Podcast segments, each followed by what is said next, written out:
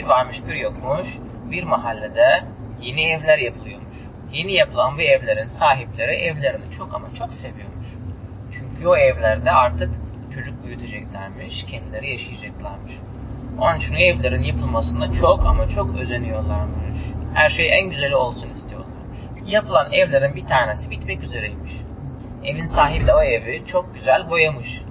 Dışını rengarenk boyamış. Hatta çocuklarına sormuş. Demiş ki çocuklar sizce dış duvarları biz hangi renge boyayalım diye.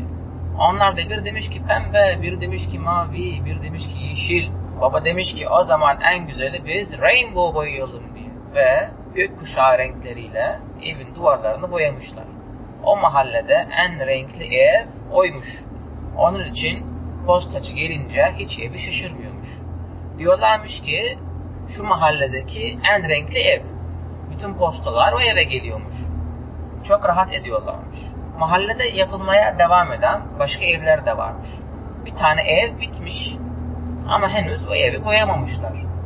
Evde böyle çimento renginde gri bir ev kalmış. Evde üzülüyormuş. Diyormuş ki benim yan taraftaki evim gökkuşağı renklerinde. Benim niye rengim böyle? Söylenip söylenip duruyormuş kendi kendine. Meğerse sahibinin parası bittiği için evin dış duvarlarını boyamak için parası kalmamış. Bekliyormuş. Parası gelecekmiş bir yerden. Ondan sonra o parayla dış duvarları boyayacakmış. Tabi ev bunu bilmiyor. Ev sürekli üzülüyor. Hep ile üzülüyor. Yan taraftaki gökkuşağı ev der ki üzülme. Mutlaka senin sahibin senin dış duvarları illaki boyayacak. Böyle gri gri bırakacak hali yok. Ve bizim gri ev biraz sabretmeye devam eder.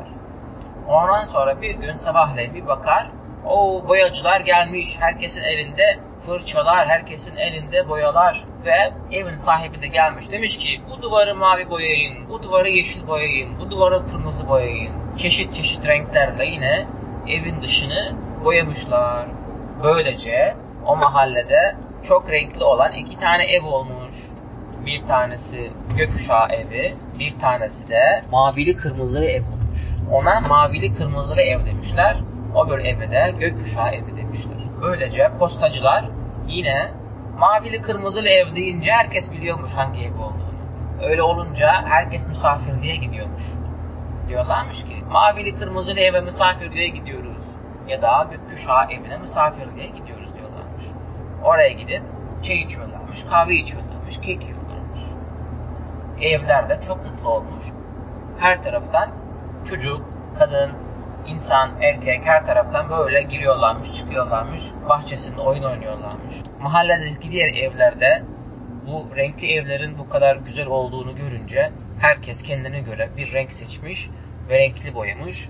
Artık ondan sonra o mahallenin adı renkli mahalle olmuş.